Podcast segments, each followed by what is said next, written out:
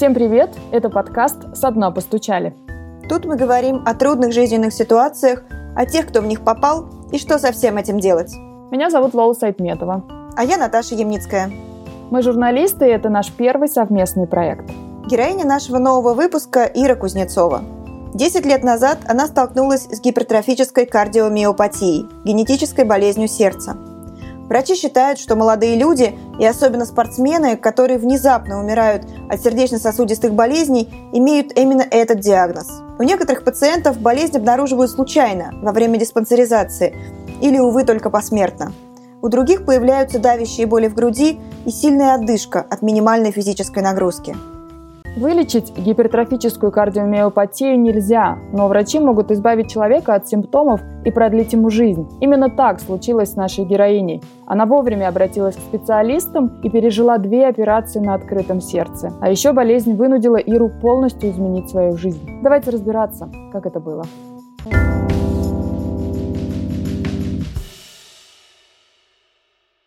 Коротко расскажи, как так получилось, что да, ты с этой проблемой столкнулась, и по каким первым симптомам ты поняла, что есть какие-то проблемы, и что надо уже идти к врачам? То есть как, когда уже стало понятно это, в какой момент? А, первые симптомы на самом деле когда, были, когда было никому непонятно, потому что всю жизнь в детстве мне делали кардиограмму, говорили, что она неправильная какая-то, вели меня к кардиологу, ничего не находили, и все на этом все заканчивалось. Так продолжалось очень долго. И у меня еще плюс было искривление очень сильно спины, и они это все объясняли искривлением. Ну, то есть, типа, сердце по-другому повернуто, наверное, и стучит по-другому, поэтому есть какие-то там проблемы, шумы, сбой кардиограммы и так далее. Первые реальные проблемы я почувствовала в институте, где-то в курсе на четвертом, там уже к магистратуре. А, я сначала поднималась по лестнице в метро, и у меня было вот прям как на картинках, знаете, там сдавливает грудную клетку, не знаю, перекашивает рот, вот это все. И я думала, ну, наверное, давление низкое, ну, я, наверное, устала там. Ну, то есть у меня даже не было идей, что со мной что-то не так. Потом эм, все выяснилось, когда я пошла проходить кардиограмму просто в какой-то инвитро для института, для какого-то обследования – и я ее прошла, уехала домой, мне звонят из инвитро, говорят, девушка, вы где, вы жива, вообще что с вами, у вас на кардиограмме вообще типа инфаркт. А это первое показание к э, вот этой вот кардиомиопатии, что не снимается кардиограмма, то есть она делается, как будто у человека прединфарктное состояние всегда, а не постоянно. Вот, они говорят, езжайте срочно. Мне дали просто какого-то врача, знакомого, их бесплатно, езжайте в какой-то край Москвы, он будет вас смотреть прямо сейчас езжайте вообще, вот просто срываетесь. Я сорвалась, поехала. И этот мужчина меня смотрел час где-то, вообще все крутил на УЗИ, на УЗИ сердца сразу, то есть уже после кардиограмм, и нашел, что у меня вот эта кардиомиопатия, то есть нашел то, что мне никто не мог найти, потому что ее сложно увидеть. Ну, то есть правильно ли я, прости, понимаю, что а, у людей, у которых прединфарктное состояние, такой кардиограмм бывает только когда прединфарктное состояние. Ну, по сути, у людей да, а вот с моей болезнью нет. С моей болезнью она может быть просто такая всегда. Часто. То есть она вообще не снимается, по сути, нормальная очень, очень часто. То есть э, они снимают, она такая неправильная вся вообще. Вся сама кардиограмма. Вот. И он мне это нашел, и уже дальше все, дальше начала уже обследоваться, но тоже так э, лениво начала обследоваться, то есть я не очень понимала серьезность. И у меня один раз была скорая с утра, потому что просто я проснулась после какой-то вечеринки, а у меня там от того, как сильно сердце трясется, там руки трясутся просто.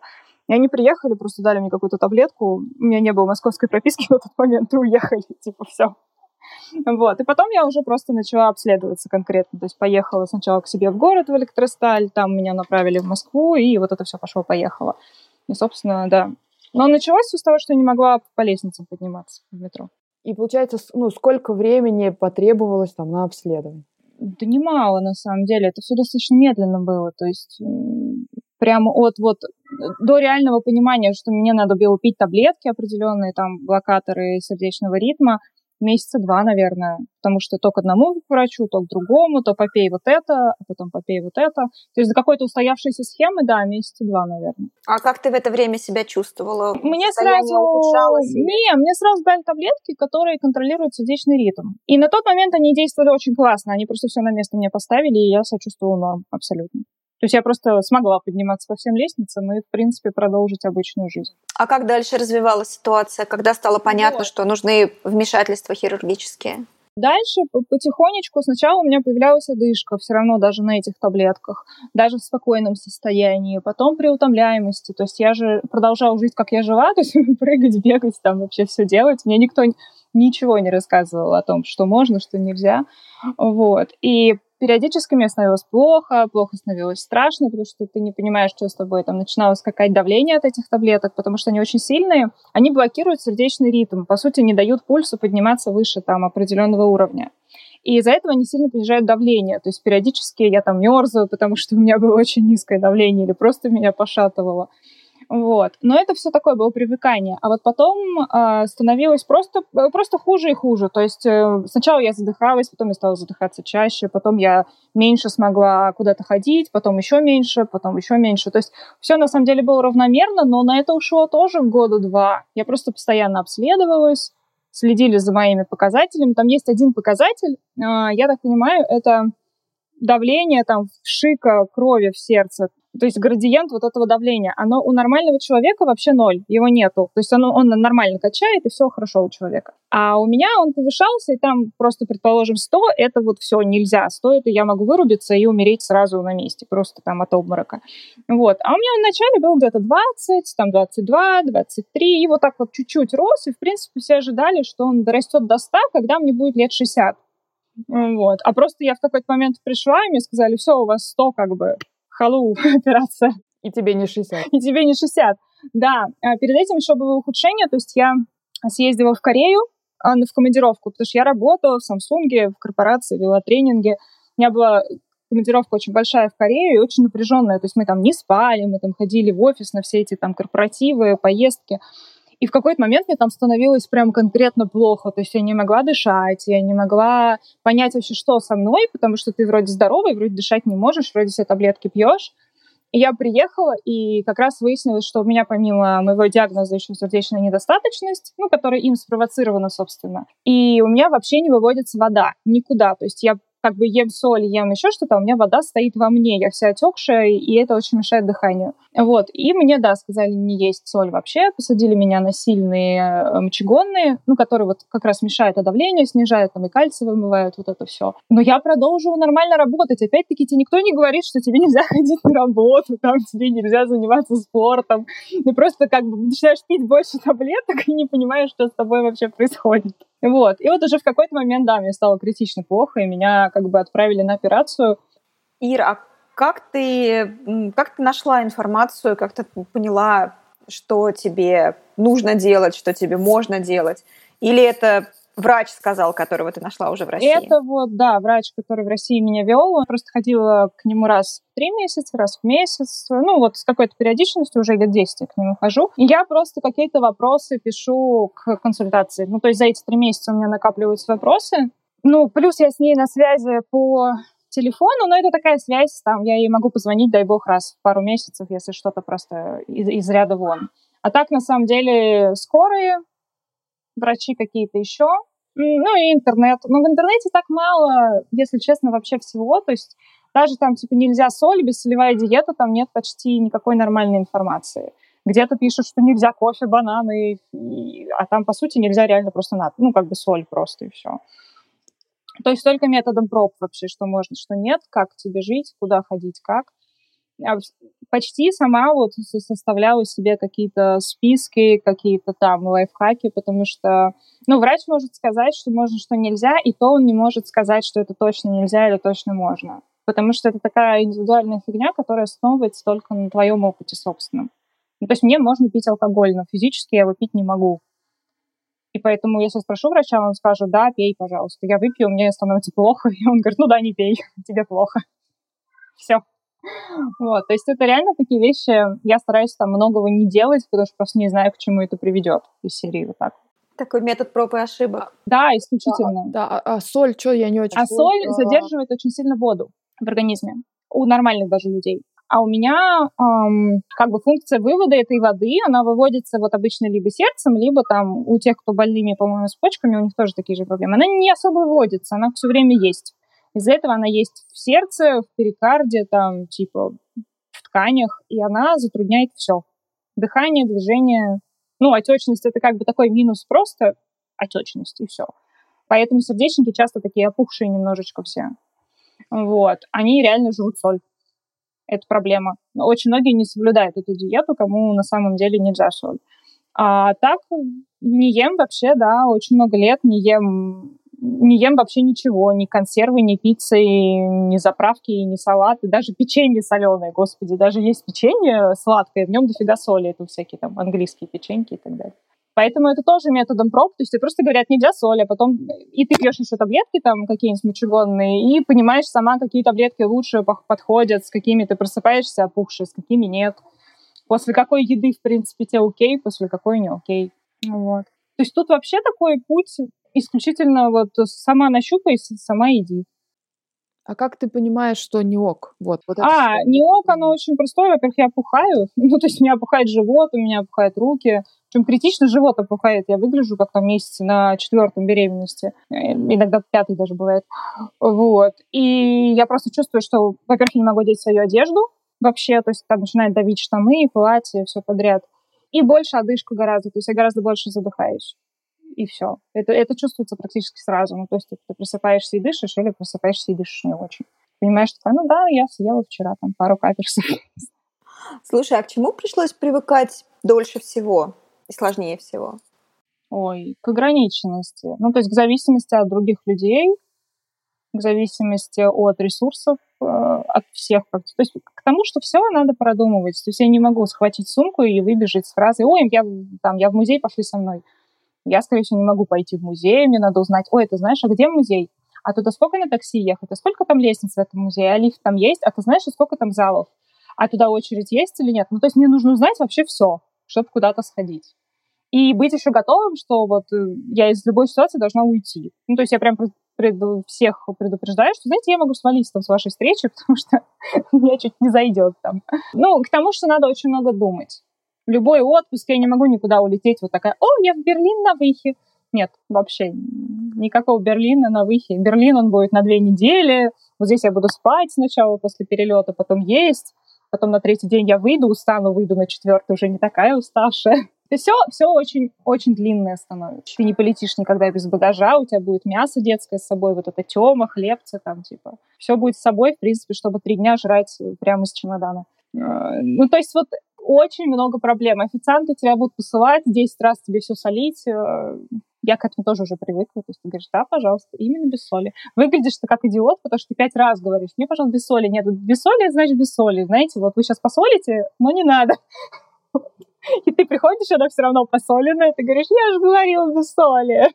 И в Испании меня выгнали из ресторана один раз. Потому что вам ко мне вышел повар и сказал, я не буду подавать мясо без соли, типа, вы, вы там охренели, вон отсюда из моего ресторана просто. Оскорбился. Да, да, то есть он такой, а, а, это как так можно есть там мою паэлью без соли? Все. Прибавляем сюда всю испанское, всю испанскую эмоциональность и жестикуляцию. Мы были с мужем две недели, давно еще, и я за две недели я ела ну, по-моему, вот, вот ты просто приезжаешь и сразу такая, а где у вас есть ресторан, где готовят сразу мясо и могут приготовить картошку без соли, и все такие, м-м, ну вот там, вот на краю города можете доехать и спросить. И ты заплатишь еще в 10 раз больше, потому что это будет стейк какой-нибудь. И, в принципе, да, я научилась вот... Раньше еще переживала за это, сейчас, мне кажется, я могу есть что угодно, и мне вообще все равно, главное, не соленое. Ну, то есть, типа, у меня нету там такого, ой, я буду изучать кухни мира. Нет. А я правильно понимаю, просто история в том, что тебе еще пришлось менять работу. Да, еще и это. Вот расскажи немножко об этом, пожалуйста. И почему?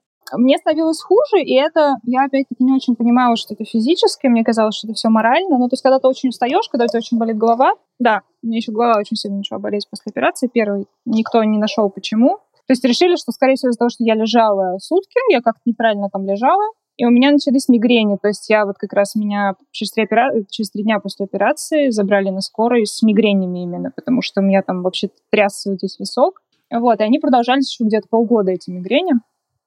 И я то есть, в таком состоянии, тебе все время плохо, тебе все время жарко, там, не знаю, то слабое. И работа не очень из-за этого получается. Начала к психологу приходить с вопросом, боже, что же делать? Потому что я вижу, что мне это не нравится, там, ну, я думала, что все, проблема-то не в моем состоянии, что мне люди не нравятся, там, работа не нравится. И мы начали просто с ней перебирать в какой-то раз просто профессии. Ну, то есть на тот момент у меня мужчина работал дома дизайнером. Она говорит, ну вот что знаешь? Я говорю, ну вот граф-дизайн знаю. Я говорю, ну, в принципе, выучишься. Я говорю, ну, как бы налево в граф-дизайнера я выучусь, господи. Ну, то есть там не было вот этого истории про креатив вообще ни разу. Это было типа, что можно выучить, чтобы там заработать свои там 50 тысяч из дома. Ну, на тот момент я там не грезила сильно большими деньгами. Вот. И очень было страшно, конечно, безумно просто. То есть э, у меня нормальное образование, там 6 лет эконома, я хорошая работа, а я тут возьму и пойду вообще непонятно куда. Выбрала британку, очень боялась, что не смогу ее оплачивать. Опять-таки психолог помог, что типа, ну не сможешь, бросишь, господи, в чем проблема. Вот, и пошла переучиваться. Но я еще работала на нормальной работе достаточно долго, года полтора еще. Ну, то есть там проблема не возникала, ну, коллектив как вот такие моменты, что ты говорила, я не могу, или там, я не поеду в командировку. Я особо не говорила, я как-то так вот научилась там лавировать, что я особо... То есть меня никто не знал даже на работе, что у меня даже первая операция была я просто как-то сливалась с каких-то мероприятий там. Потому что это тоже, на самом деле, в офисе никому-то не нужен больной. Вообще, всем ты нахрен никому не нужен. А особенно я нашла новую работу, я там была меньше года, и я, у меня первый конфликт был как раз из-за командировки, когда мне сказали одним днем слетать в Гамбург. То есть, типа, вылететь в 6 утра и вернуться там, типа, в 23.00. И вот тут я такая говорю, нет, знаете, я вылечу вечером, вернусь потом, типа, вечером следующего дня. Ну и то он такой был конфликт спокойный. То есть я просто сказала, что я так не могу, и не потому, что я так не хочу, а типа, знаете, вот вы можете, а я вот так не смогу, к сожалению. Я никак. Не объясняю про сердце, ничего. И типа, ну ладно, не можешь, тогда вот тебе билеты, пожалуйста. То есть я вообще удивилась, что, в принципе, оказывается, так можно было. Ну, знаете, даже если ты здоровый, ты можешь сказать, да нет, знаете, я не могу. И вы такая, ну, ну окей, типа, не можешь, не надо. Вот. Ну, то есть я, я переучивалась, да. Ну, было сложно, но не так, как казалось. Мне почему-то всегда казалось, что будет сложнее, чем это выходило на деле. А насколько я помню, твоя учеба в британке, она подходила к концу в тот момент, когда тебе сказали, что надо ложиться на вторую операцию. Да, да, да. Как ты это совмещала? Очень странно я это совмещала, потому что, если честно, я не ожидала, что мне нужна будет вторая операция. То есть я, я опять-таки вот начала чувствовать, что мне хуже, как тогда с работой, но я физически и морально как бы не осознавала, что мне настолько хуже. И в какой-то, опять-таки, момент я пошла первый раз к кардиологу, и мне ничего не нашли. Мне сказали, да нет, у вас все нормально. Вам типа хуже, но у вас все нормально. Потому что по показаниям все было окей. И я вернулась через неделю, я говорю, слушайте, ну прям вот ну, мне хуже. Я там походила и сижу, потом два часа отхожу. Говорю, что-то не так. И мне говорят, давайте мы вам разгоним сердце. Есть такие капли, их капают, и типа оно разгоняется. Я говорю, нет, слушайте, я чувствую, я тут откинусь, разгоните, давайте. Давайте я просто присяду несколько раз, и все. И вот я присела, у меня этот показатель, если перед первой операцией он у меня был 100, то сейчас у меня он типа там под 80 взлетел сразу прям вот за там три приседания. Э, меня трясло, и, естественно, там стояла бригада, как бы, чтобы, если что, меня откачать. И они говорят, а, ну все, можем вас прооперировать. И я такой говорю, ну когда там, через месяц-два? Они говорят, да нет, вот во вторник, а там типа четверг сейчас. То есть вы идите расчет вот там вот, пожалуйста. Ну вот так, да, ну вот во вторник, и все. И я вышла вообще в полном просто каком-то шоке и начала решать какие-то проблемы, опять-таки, бытовые, потому что у меня диплом в среду, у меня операция во вторник. И вообще, что делать, как платить, э, как, как работу разрулить за это время. То есть я реально пять дней занималась вот просто подготовкой, но я успела, да, до психолога дойти, потому что я как вот вышла зарыдала вот э, в больнице. Так я, по-моему, рыдала еще дня три просто без повода. То есть я не особо переживала, я просто такая сижу, начинаю рыдать. Моюсь, начинаю рыдать, там, не знаю. Потому что мне настолько не хотелось вот этого повторения всего. А как я подготавливалась, да, я успела с британкой договориться, что типа дайте мне диплом, потому что я хер знает, в каком я буду состоянии вообще. Я говорю, я могу не вернуться просто его, я могу там лежать, не знаю, и мне будет очень плохо, я не смогу закончить много лет, а диплом мне очень нужен, поверьте. Вот. А на работе я уже начала работать граф-дизайнером. Ну, на работе все были котиками, то есть я просто сказала, что, ой, знаете, там, типа, не операция, все такие, боже, боже, конечно, мы тебя будем ждать. никто меня никуда вообще не уволил, мне там еще денег надавали, ну, то есть, типа, серии зарплаты все выдали, и платили зарплату, я вообще не знаю, откуда они такие хорошие взялись, но как бы вот все, чего боялась, как бы вот не произошло. Мне дали диплом, и работа у меня никуда не делась, и вторая работа у меня там еще была, тоже никуда не делась. То есть все как-то... И ребята-дизайнеры прям написали, давай мы пока за тебя поработаем, там, если надо. То есть как-то все прошло гораздо легче, опять-таки, чем я думала. А, то есть к моменту пер... второй операции у тебя была учеба, полноценная работа основная. Не, основную которая... я, с основной я ушла, но я уже успела а, набрать две на фриланс, таких, на которых я постоянно работала. То есть я тоже ездила в офис там, и, но уже ездила хотя бы раз в недельку там где-то в офис. У меня было две работы, да, учеба и еще сердце. Класс. Все, как мы любим. Да, и психолог, к которому я ходила говорила, знаете, я в субботу лежала трупом и себя ругала, что лежу трупом. И психолог просто ржал, говорил, да, правда, ой, как странно. Ну, то есть реально и без психолога тут не обошлось, я ходила там месяц, раз, наверное, в месяц два, в три, потому что мозг, он не успевает вообще к этим изменениям, он там живет вообще как бы еще там. Он еще здоровый, он еще все может, а ты здесь уже как бы лежишь полутрупом, э, и вот это вот несостыковочка происходит всегда. А, вот ты уже упомянула психолога.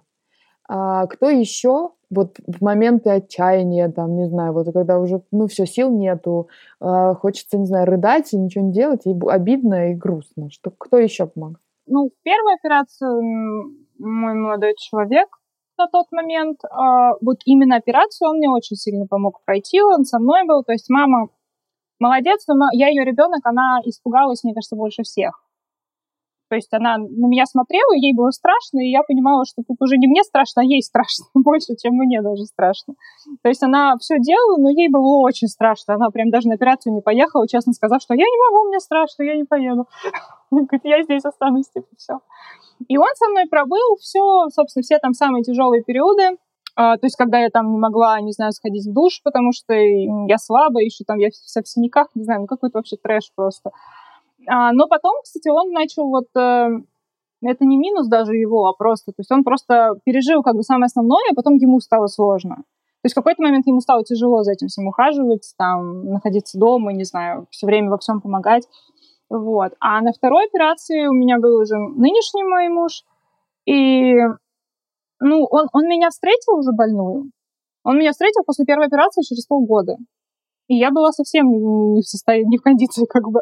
Поэтому он так привык, что я, в принципе, всегда не в кондиции, что он как бы это все воспринимал как уже такое логичное продолжение моего состояния. Поэтому, ну да, я, конечно, ныла там по ночам, а что, если все, все хреновое, что вот, а что, а как же так, а что будет.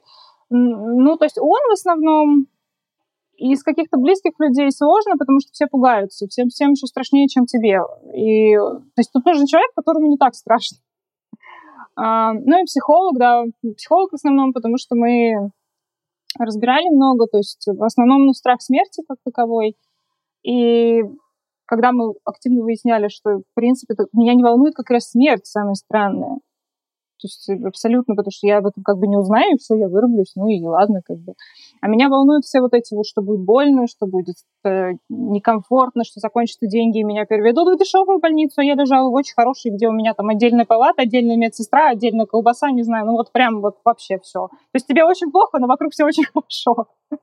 Вот, я очень боялась каких-то бытовых вещей, боли, там, немощности вот этой вот. В основном, да, в основном муж и, и психолог. Ну, конечно, ну, близкие просто помогали во всем. Они не столько морально помогали, сколько все, все обеспечивали. А поменялось как-то отношение с близкими с тех пор, как вот ты, ты заболела и... Да, поменялось сильно. Очень сложно. Вот уже прошло, наверное, с болезни лет 10, ну, сначала, да, уже две операции, уже вторая операция, так три года. Очень сложно даже им принять, насколько я болею. То есть, эм, ну, вплоть до того, что они взрослые, они более-менее, даже если больные, они все равно как бы больные, потому что они там постарели или еще как-то. Им сложно понять, что я действительно не могу куда-то дойти. Ну, что это реальность, что это... Если я говорю, что я не дойду по лестнице, то это значит, что когда они меня привезут, туда я действительно не дойду. И вот это им очень сложно всем было принять. То есть эм, я помню, папа такси остановил за метров сто до санатория, и я говорю, пап, я... ты что типа делаешь? Он говорит, ну ты что тут сто метров? Я говорю, «М-м, м-м». я только что пролетела, как бы, и мне сейчас даже 100 метров никак. И их это пугало, то есть они в какой-то момент прям пугались, я помню, потому что они когда реальность видели, находясь со мной, они не всегда находились со мной, потому что я в Москве живу, и приезжала к ним в выходные или через выходные. Нет, я особо, конечно, ничего не скрывала абсолютно, как я там живу, но когда они сталкивались, им было страшно скорее. То есть они привыкали прям. Сестра до сих пор привыкает, потому что она живет в Германии, и мы с ней общаемся много, а видимся, естественно, реже. И, э, и очень часто, да, она может меня там оставить посидеть с сыном, и я говорю, не, вообще даже не пробуй это. Я могу смотреть, чтобы он не сдох, но я с ним ничего не буду делать, как бы. Вот. Он говорит, ты что, не можешь с ним погулять? Я говорю, не, я могу посмотреть, как он пытается не упасть с этой штуковины, но если он будет падать, я говорю, он упадет, как бы, ну, тут такая реальность. Вот. К этому привыкали, да, сложно. Ну, то есть даже какие-то смешные вещи возникают, когда они же меня могут привести в какое-то огромное место, где там нету туалета, не знаю, пять лестниц наверх, и потом такие, ой, а мы забыли. Но это все без злости, просто реально им сложнее, потому что они здоровые, и тут вот это надо либо почувствовать, либо нет. А вот для тебя самой вот этот момент, когда ты понимаешь, что ты э, там раньше могла ходить, бегать, ездить в командировки, вот для тебя как, как ты пережила этот момент, когда тебе нужно было привыкать к новой реальности? Ну вот не могу. Как-то опять проще, чем я думала это будет. Потому что когда ты в этом находишься, ты уже, ну, может быть, это там особенности да, моей головы. Когда я в этом нахожусь, уже не особо анализирую, что я могла раньше. Ну, понятно, мне иногда бывает там грустно, что да, не знаю, я не могу там, вот мы приехали на море, а я в море купаюсь через день, через три, а потом вообще решила, что тяжело, и в бассейне купаюсь. И с одной стороны кажется, а с другой стороны мне так тяжело в этом море, что у меня нет какой-то жалости, что я не могу это делать. То есть у тебя все это сопровождается такой физической, ну, какой-то несовместимостью с организмом, что это вот как, э, ну, реально, там, не суй руку в капкан в принципе, не будешь жалеть, что туда не, не суешь руку, потому что от, оттяпает, и потом будешь восстанавливаться сто лет. Поэтому, ну, конечно, грустно бывает, потому что у меня там очень много идей, очень много работы и очень много того, как я могу это сделать, и меня очень часто останавливает мое здоровье. Ну, наверное, это там единственное, что меня останавливает. Но тут э, такое противоречие, что я такой-то стала только когда заболела. То есть раньше я была обычной вот этой девушкой-какашкой, которая ныла, о боже, подари мне цветы на 8 марта, там, не знаю, «А, я хочу интересную работу, я хочу реализовываться, вот это все. То есть сейчас у меня достаточно все просто, там, никаких цветов, я хочу заработать деньги на себя же, и как бы, и неважно как, в принципе. Поэтому все вот взаимозаменяемо. Знаете, когда есть здоровье, нет мозгов, когда есть мозги, нет здоровья. Это такая нормальная тема. Хочу кудрявые волосы, но выпрямляют. Да, да, да. Абсолютно то же самое. То есть это, мне кажется, какая-то уже жизненная такая тема. Ну, не может тут быть нормально все. Слушай, а ну, можно ли сказать, что болезнь помогла прокачать какие-то скиллы? И вот если там сравнивать, сколько она отняла, сколько она дала или подарила, ну, если так можно рассуждать. Вот. Да баланс полный, на самом деле, потому что ну вот я до операции, я после, это абсолютно два разных человека. Вот ну, два разных настолько, что там, у меня сменился полностью круг общения, потому что те люди, с которыми я общалась до, не совсем принимают меня сейчас, или я их не принимаю. Тут абсолютно разные вещи есть. Э, и то, чем я занимаюсь, то, как я распределяю там приоритеты между работой, жизнью, ну, даже не то, что прям приоритеты между работой и жизнью, это не про work-life balance, это скорее просто про приоритеты, да, вообще, чем я занимаюсь, как я это делаю, там, что меня занимает, увлекает. Все изменилось кардинально и ровно в балансе, потому что если раньше я все время куда-то бежала и была всем недовольна, но у меня были силы бежать, то сейчас, собственно, я не бегу, но я всем довольна. То есть у меня нету каких-то вот этих, когда у меня сидят мои подруги и говорят, блин, там, мне нужен новый мужик, или мне нужно классное увлечение. Я такая, а, да у меня все нормально, то есть, типа, меня все устраивает.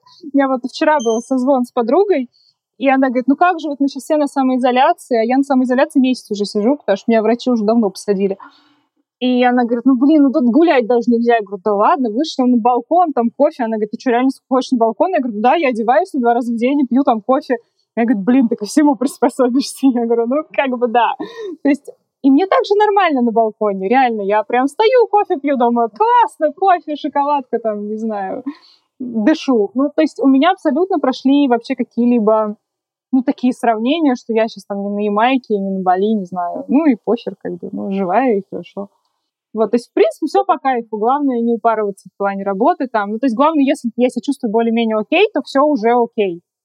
А вот если говорить про, ну, там, друзей, понятно, а про мужчин, вот было какое-то, был момент или когда ты поняла, что отношения тоже должны меняться, ну, потому что вот ты особенная? Да, да я даже особо не понимала, они просто сами менялись. То есть э, у меня сначала был, да, в институте был молодой человек, мы очень активно прям проводили время, мы там тусили по клубам, летали, не знаю, по всем странам, ну, все было так прям драйвово, классно вообще.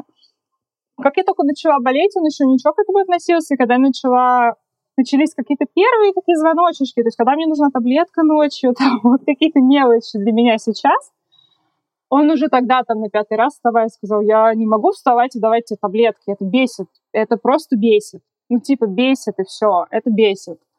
И мы с ним не из-за этого расстались, но очень сильно разнилась жизнь. То есть я перестала ходить на тусовки, он продолжал. Я перестала там делать что-то, он продолжал. И я перестала быть тем человеком, который ему нравится. Соответственно, он тоже перестал быть тем человеком. И мы как-то очень мирно разошлись тогда. Потом у меня тоже были отношения почти сразу. Мне кажется, мое сердце вообще ни на какие отношения не влияло никогда. вот. И они были вот на том этапе, на котором я была. Но когда мне стало хуже, опять-таки ему стало тяжеловато. То есть э, я помню прям, я после операции лежала в Подмосковье уже дома у себя. И он приезжал и говорит, приезжай почаще, там, типа, он работал в Москве, он говорит, ну я не могу, это ты болеешь, а не я. Ну, типа, пойми это ты болеешь, почему я должен болеть рядом с тобой? Вот, а потом я уже встретила вот своего мужа, с которым сейчас, и его я встретила абсолютно без э, претензий на отношения какие-либо вообще. То есть я такая, м-м, я после операции на сердце, о, у меня есть классный мужик, да, вообще все классно. То есть как бы у меня был такой расслабон, если честно. То есть там он говорил, а я там не хочу отношений. Я такая, да пожалуйста, вообще, господи, не хочешь, не надо. Вот. в какой-то момент просто я ему сказала, знаешь, я там задолбалась, я вот такая больная вся, я что-то сейчас подумала, мне нужен мужик вот такой дома. Ну, типа, вот не такой, как ты, классный, а вот дома. Ну, типа, чтобы он сидел, я такая дома сидела. Он говорит, ну, я, в принципе, могу. Я говорю, а, ну, давай, все, давай, давай дома будешь сидеть. Вот. Он такой, ну, я, в принципе же, я не отказываюсь, просто мы не говорили. Я говорю, ну, не говорили, вот поговорили. То есть все как-то было очень... Из-за того, что мне, наверное, было как-то... Я вообще ничего не скрывала абсолютно ну, то есть я прямо первый раз, по-моему, у нас какие-то были отношения. Я говорю, так, чувак, я могу остановиться вообще в любой момент, потому что я тут задыхаюсь, вообще могу выйти и уйти. И вообще может ничего не получиться. Поэтому, в принципе, будь готов. И поэтому он изначально был в этих отношениях. И там было так, ой, лестница, не-не, мы сейчас постоим, я уже дышать не могу. И он такой, ну да, окей, ладно, дыши, стой. То есть и соль я уже не ела. И вот это все он встретил сразу. Поэтому с ним ничего не менялось. Он там в больнице, я помню, я говорю, слушай, я буду зеленая, я буду страшная, там, я буду там полумертвая. Он такой приходит, говорит, ну и что зеленая, нормально, такая, что как всегда. Ну, трубки торчат, ну пусть торчат. Ну, типа. ну, вот. Ну, то есть реально, ну, как бы я его встретила в этом состоянии, он ничего нового не получил.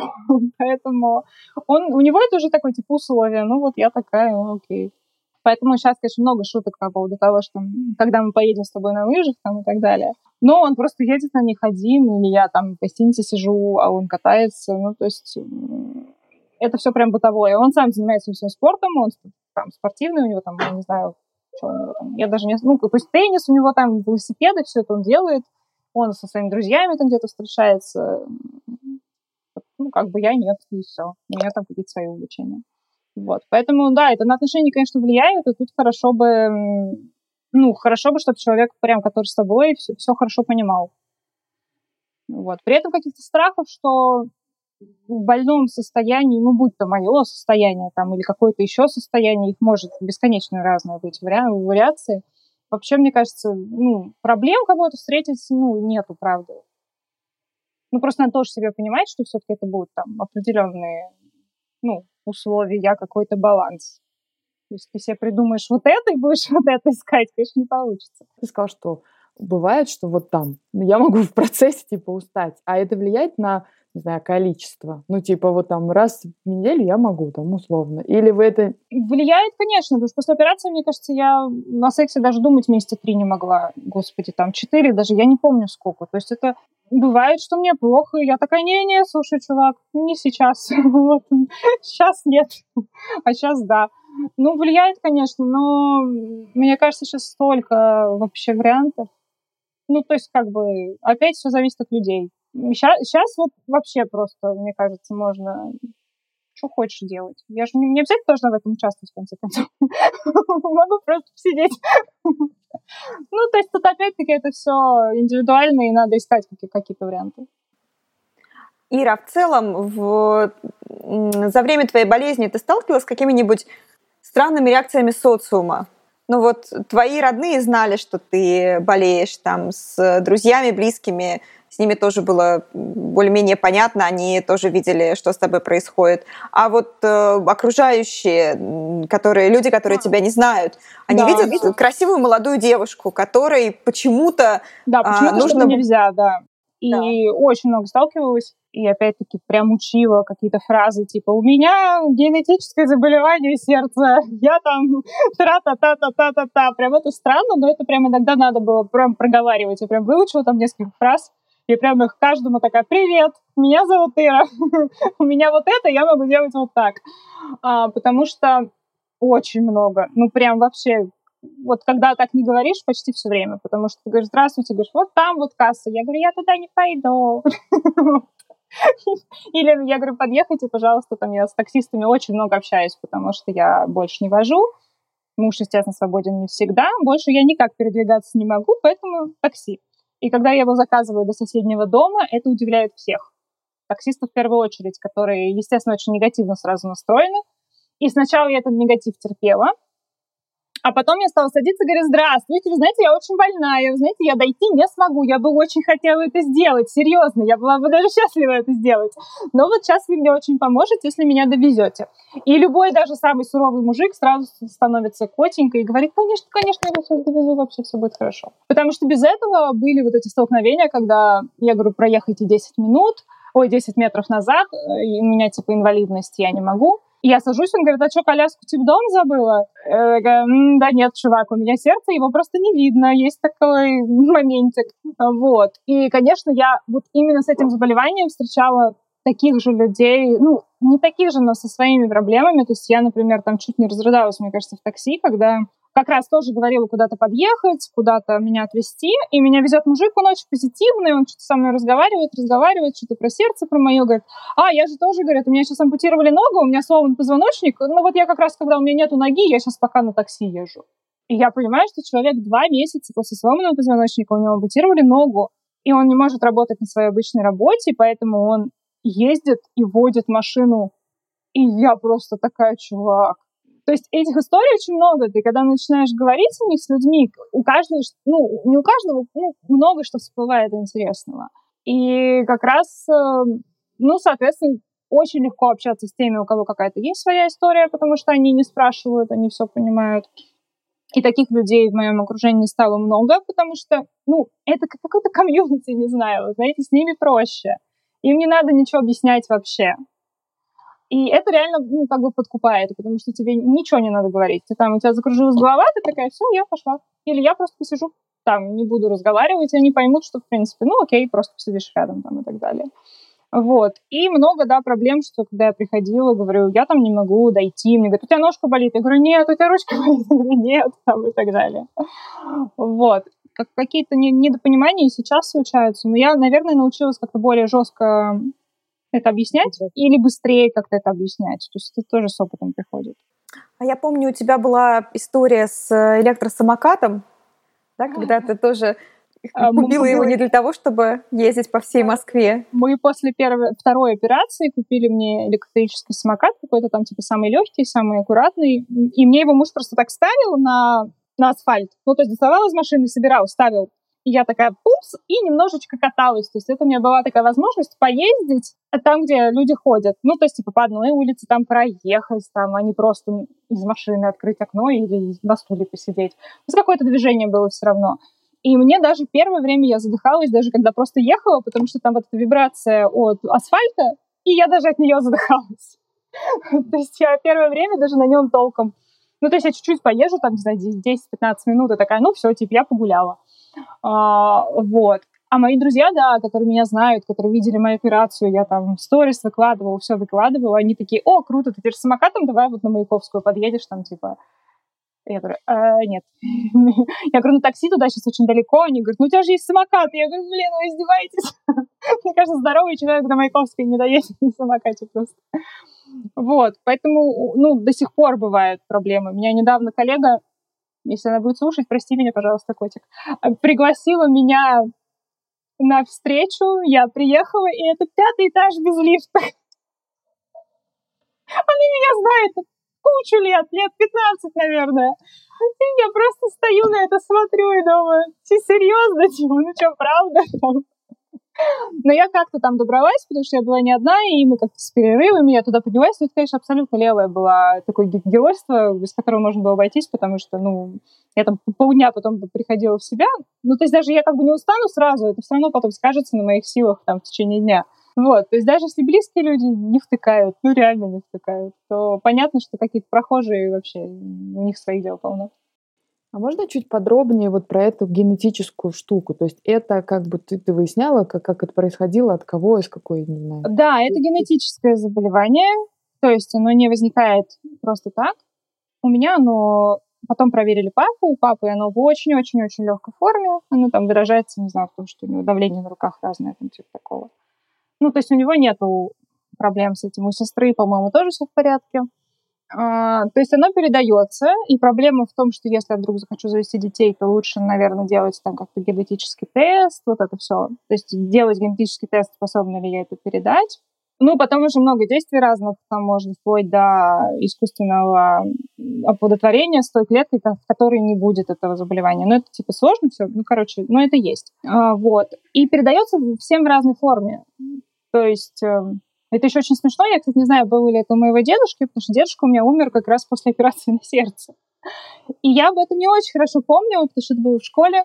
И моя сестра прямо перед операцией на сердце, перед первой. Ее врач спрашивает, а у вас родственники болели, типа, от э, проблем с сердцем? Она говорит, да, да, у нас дедушка как раз после операции умер. Я такая, блин, это последнее, что мне сейчас надо знать. Даже если он от этого умер, то, блин, спасибо, что напомнила, типа.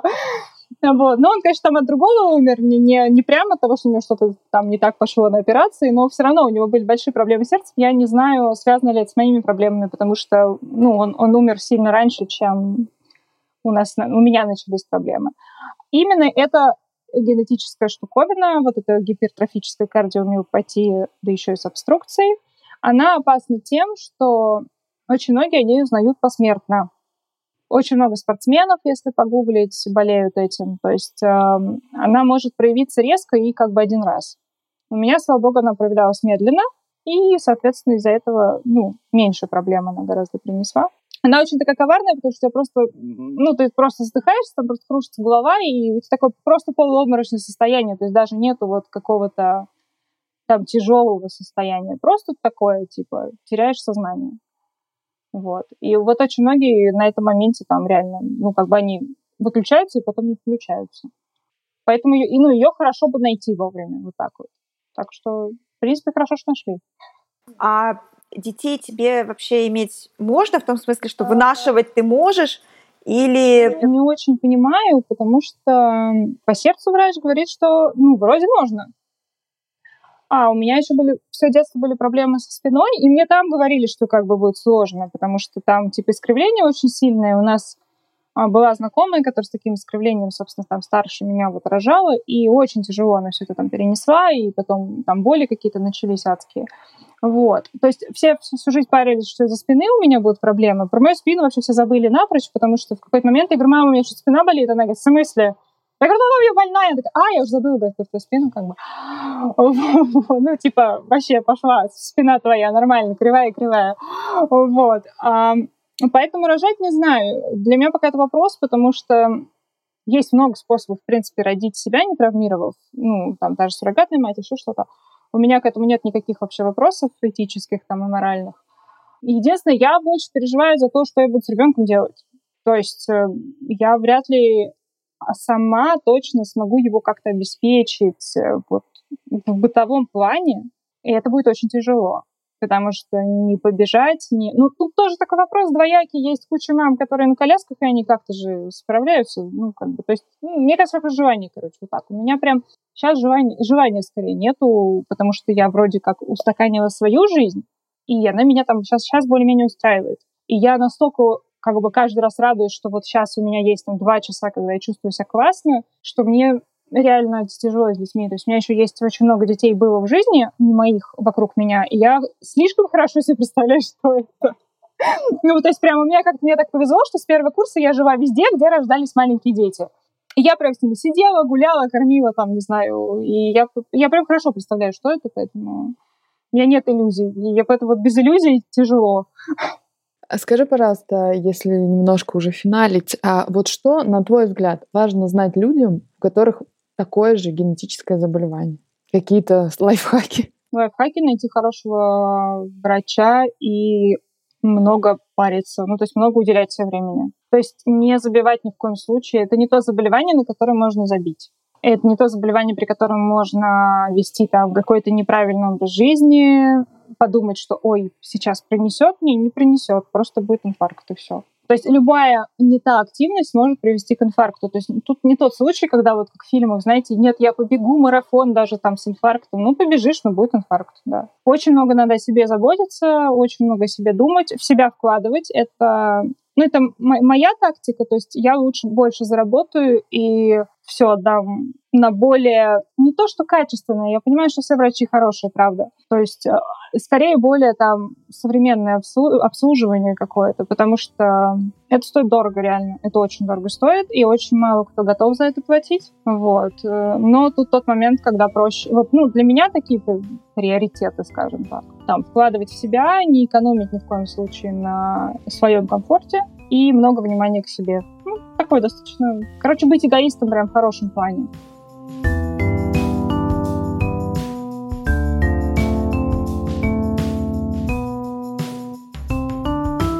История Иры напомнила очень важную вещь. Люди могут болеть, но со стороны казаться абсолютно здоровыми. Когда мы уже выключили микрофоны, Ира рассказала, что однажды посчитала, сколько потратила в год на такси. Сумма оказалась внушительной, но речь не про роскошь и разбрасывание деньгами. Для нее это порой единственный способ передвижения. А с вами был подкаст «Со дна постучали». Подкаст о том, как не отчаяться, оказавшись в трудной жизненной ситуации. С вами были Лола Сайтметова и Наташа Ямницкая. И мы благодарим за помощь студию «Подкастерская» и Льва Пикалева.